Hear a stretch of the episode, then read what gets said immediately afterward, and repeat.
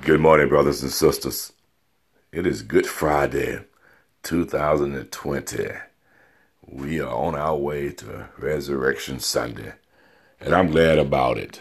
I'm sure you are too. Jesus rose from the dead. But I want to look at what he said in Luke, Luke's Gospel, chapter 23.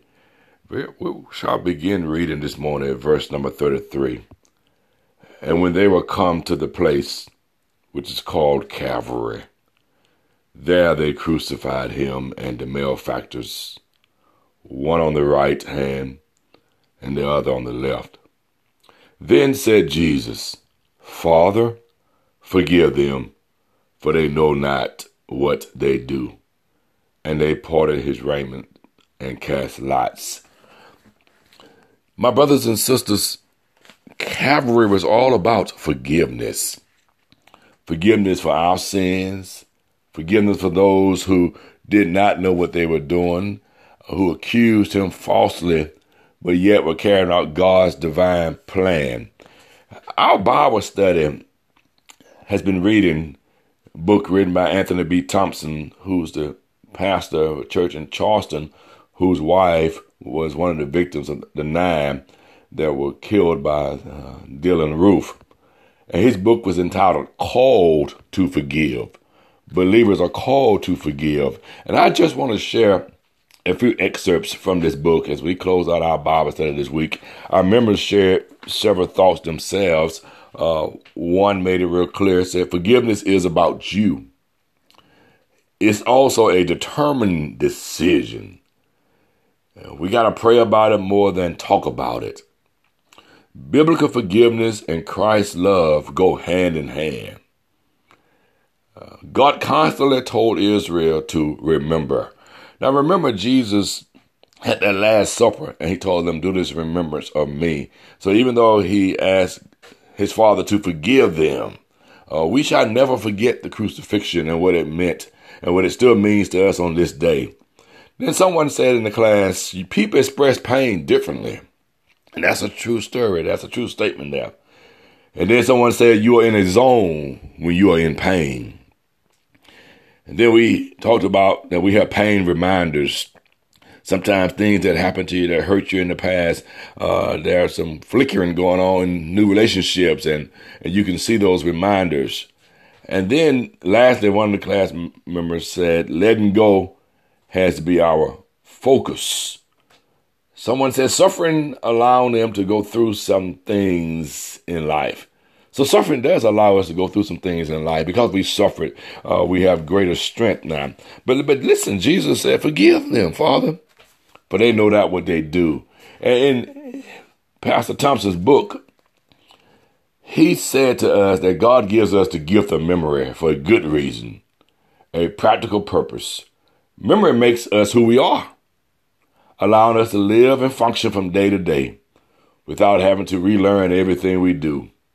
So your memory of what happened to you is natural. You don't want to forget the pain, but you certainly don't want to hold it in your heart. So it's two different, two different concepts. Forgiveness is about releasing, releasing yourself from that pain. So Jesus released them. He said, forgive them for they know not what they do.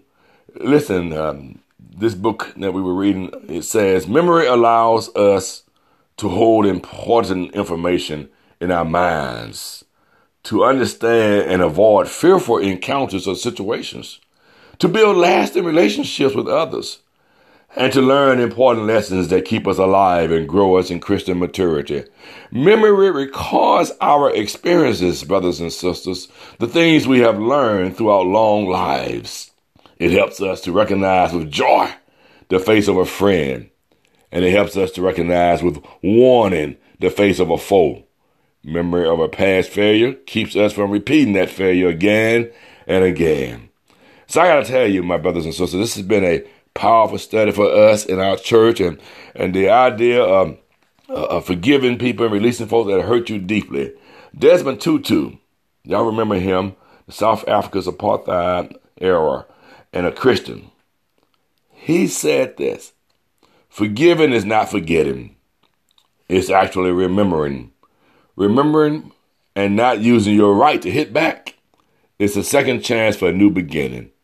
And the remembering part is particularly important, especially if you don't want to repeat what happened. Tutu said something very powerful, and we close today. Without memory, there is no healing. We don't forget what we suffered or what we've gone through, the pain that we learned, the great lessons we will never learn in foolishness and, and prosperity. Most of our healing has come from pain. I mean, no one says, heal me from my happiness, heal me from my joy. Only a crazy person says that. But a wounded healer can help each other. And so, brothers and sisters, Jesus was wounded for our transgressions. But that wounded healer by the name of Jesus gave us a new life.